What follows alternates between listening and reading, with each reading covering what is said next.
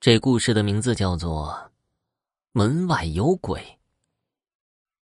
事情发生在一零年左右，那个时候我还在上小学呢。我父母都是县医院的医生，下班特别晚。我放学之后会先在小姑家吃晚饭、写作业，到了九点多才会回家睡觉。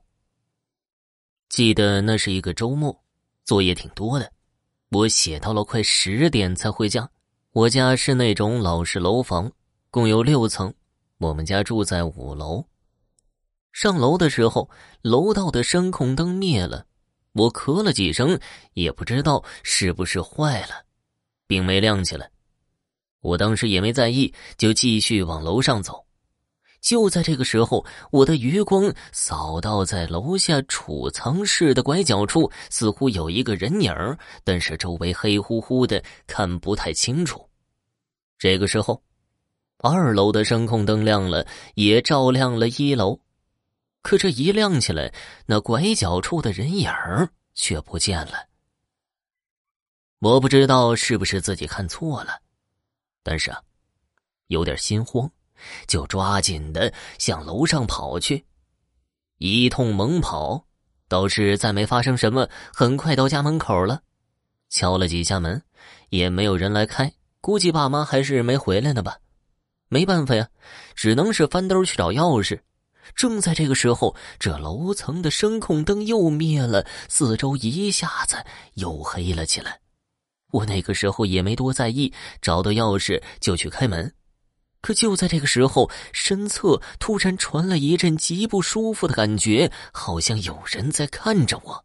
我下意识的一回头，果然在五楼与四楼的拐角处站着一个人影明显是个跟我差不多大的孩子，一动不动站在黑暗里看着我。更诡异的一幕发生了，不知是不是我开门弄出了声音，灯又亮了。我这一错神的功夫，那孩子又不见了，不知是跑下了楼，还是……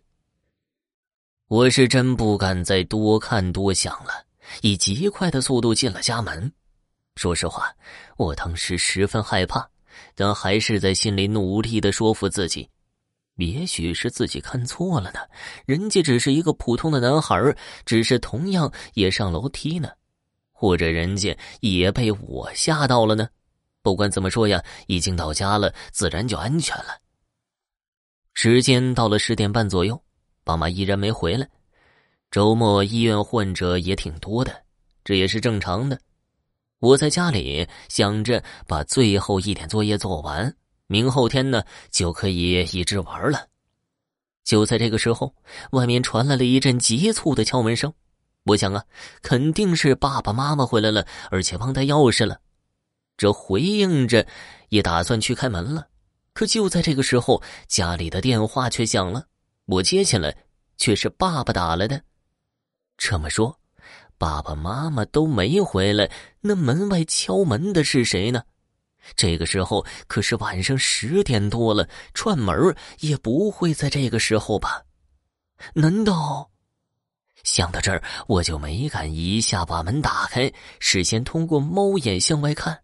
这一看，我的心一下子提了起来。门外空荡荡的，没有人呢。那敲门的是谁呢？我正在心里纳闷的时候，外面的灯一下子灭了，黑漆漆的楼道静得吓人，真的有些恐怖。但是更恐怖的是还在后面。一个带着血丝的眼睛出现在猫眼里，当那大眼睛一下贴上猫眼的时候，我的大脑顿时空白了。我估计我那个时候的一声尖叫，整个楼道都能听得到。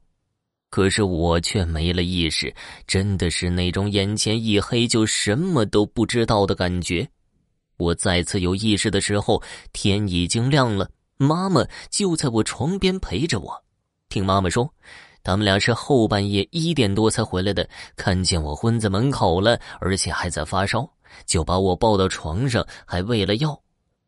后来我才知道，我们那栋楼前几天有个小孩在楼道里玩耍的时候不慎摔了下来，送到医院也没抢救过来。